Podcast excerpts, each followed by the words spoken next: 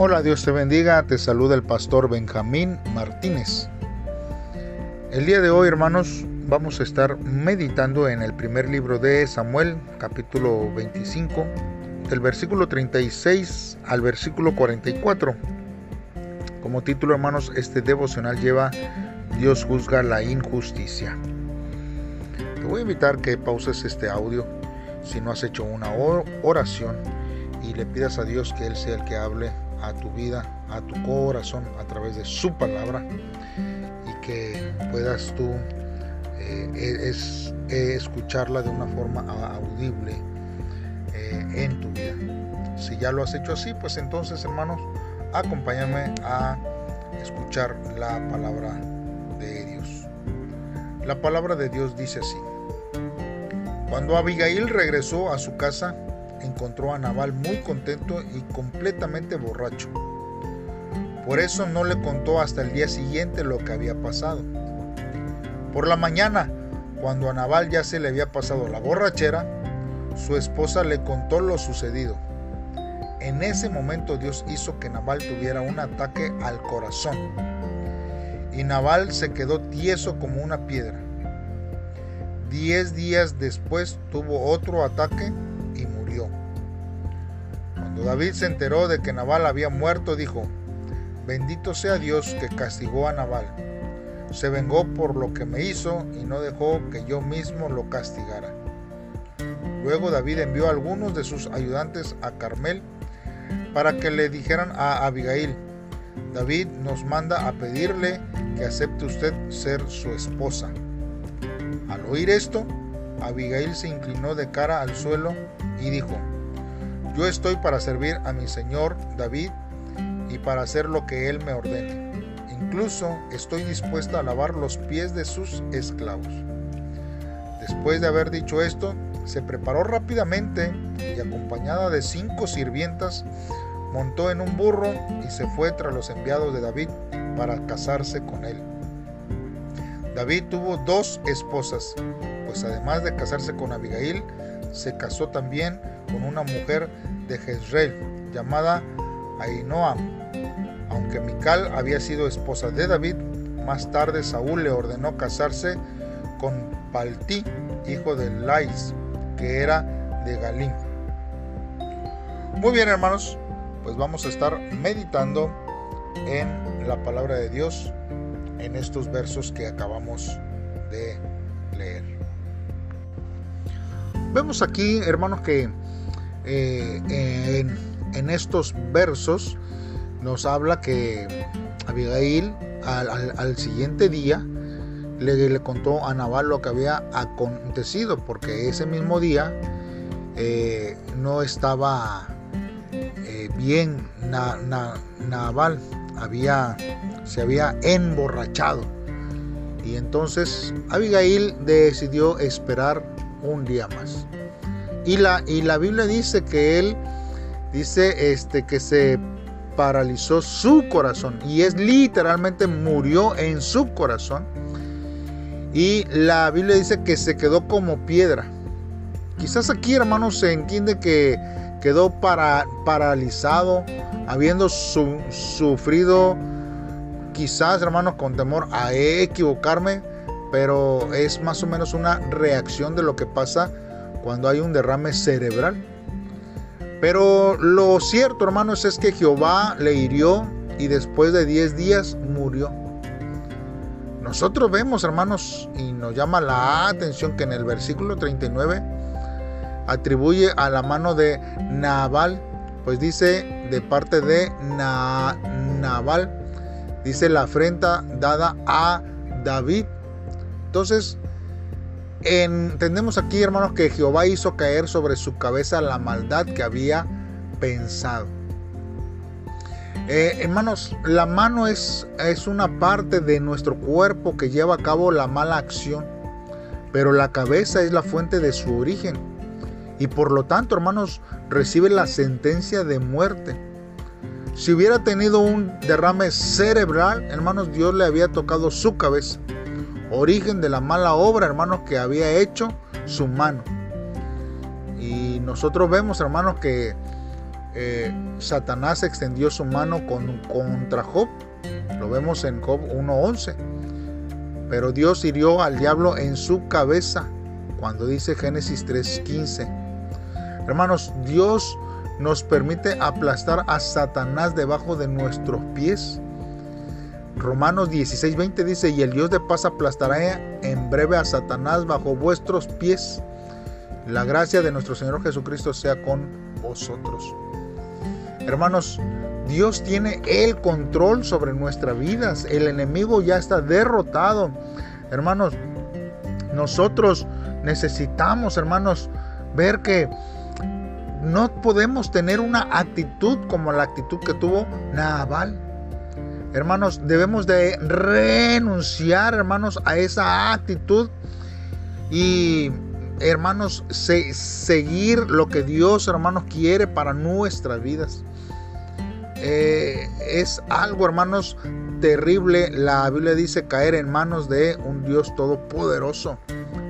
Por eso, hermanos, siempre tenemos que procurar, hermanos, eh, vivir una vida piadosa, este, con palabras de mansedumbre, que la gente pueda ver, hermanos, en nuestras vidas que nosotros somos cristianos, que nosotros vivimos conforme a su palabra.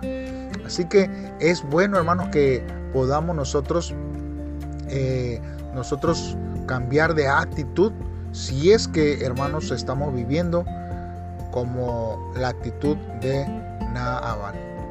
Ahora, nosotros vemos aquí, hermanos, que David tomó a Abigail como esposa. Se explica aquí, hermanos, que Mical había sido dada a Palti, hermanos. Él era oriundo de Galim, un pueblo entre Gabá y Jerusalén. Eh, una referencia a esto es, hermanos, es Isaías 10:30, que dice, grita en alta voz, hija de Galim, haz que se oiga hacia Lais, eh, pobrecilla Anatot. Y ahí, hermanos, está eh, eh, esta provincia, hermanos, en el que era originario Palti, hermanos. Ahora, así, hermanos, siendo David privado de su esposa, entonces se casó con la viuda que había sido tan sabia y le había librado de la violencia, hermanos. Y esta unión, hermanos, produjo un hijo ya llamado, hermanos, Kileab.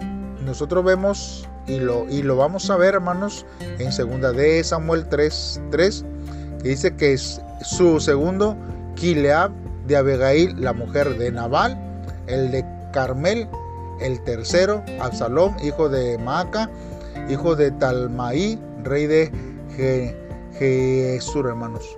Entonces, Gileab, hermanos, es hijo de David y de Abigail. Ahora, Gileab quiere decir perfección o exactamente como su padre. Es como si nosotros dijéramos ahora, de tal palo, tal astilla, ¿verdad? Hijo de tigre, pintito, ¿verdad? Son palabras este, actualizadas en este tiempo. Ahora, no se sabe, hermanos, por qué se llama Daniel en Primera de Crónicas 3.1.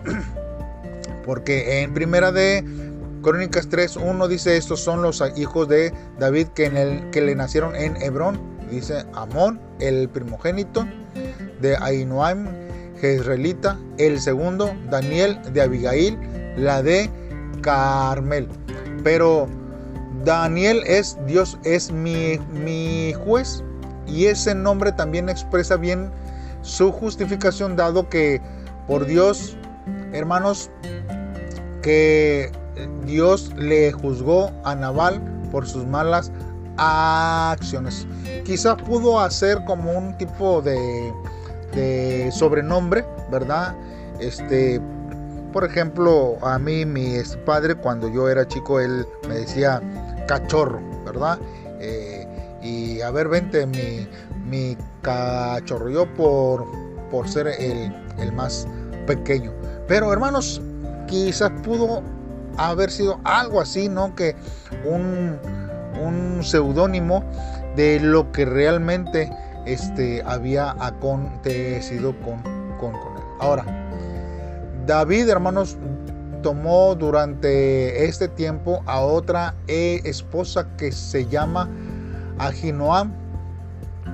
Hermanos, no de ser confundida con la esposa de Saúl, que se llama igual. Y nosotros lo, lo vimos en primera de Samuel, en el capítulo 14, versículo 50. Sino que esta es de Jezreel. Y seguramente, hermanos, no la ciudad en Galilea, sino un pueblo aproximadamente a 10 kilómetros al sudeste de Hebrón. Hermanos, el hijo de esta unión, hermanos, que se llama Amnón, fue asesinado más adelante por Absalón. La ley de Moisés permitía más de una esposa en ese tiempo. Y aunque nosotros vemos que Jesús aclara que desde el principio no fue así. Hermanos, eh, vemos que eh, era, era algo que se acostumbraba en ese tiempo. Mire, vamos a, a, leer lo que dice Mateo 19 del 4 al 6, que dice, ¿no habéis leído que el que lo hizo al principio varón y hembra los hizo? Y dijo, por esto el hombre dejará padre y madre y se unirá a su mujer y los dos serán una, una sola carne. Así que no son ya más dos, sino una sola carne. Por tanto, lo que Dios juntó, no lo separe el hombre. La Meca, hermano, fue el primero que deliberadamente se desvió de esta idea. Nosotros vemos en Génesis 4, 19 que dice, y la Mec tomó para sí dos mujeres. El nombre de la una fue Ada y el nombre de la otra Sila. Hermanos, seis generaciones distantes de Adán. La ley, hermanos, también advierte al rey no multiplicar esposas. Lo vemos en Deuteronomio 17, 17. Ni tomará para sí muchas mujeres para que su corazón no se desvíe. Ni plata ni oro amontonarán para sí en abundancia. Y aún en el Antiguo Testamento, hermanos, siempre se vincula la felicidad doméstica con el matrimonio monógamo, hermanos. Nosotros podemos ver en Proverbios 31, en el Salmo 128, en Segunda de Reyes 4.1, en Segunda de Reyes 4.9, hermanos. Entonces ahí hay varias, varias eh, citas, hermanos, en que eh, Dios, hermanos, quiere que nosotros tengamos un matrimonio monógamo, hermanos. Así que eh, hay algunos que ponen en pretexto la palabra de Dios para tener más de una esposa. Nosotros vemos, hermanos, que David tenía por lo menos siete esposas. Pero para un rey de aquellos tiempos sería relativamente pocas en comparación de las costumbres que existían en ese tiempo. Así que eh, hermanos, nosotros tenemos siempre que buscar de la presencia de Dios en nuestras vidas. Nosotros, hermanos, necesitamos ver que eh, Dios, hermanos, juzga siempre con justicia hacia nuestras vidas. Él da hacia nuestra vida lo que necesitamos. Él sabe lo que usted necesita. Él sabe lo que yo necesito. Antes de que nosotros le pidamos a Dios, Él conoce, hermanos, nuestras necesidades.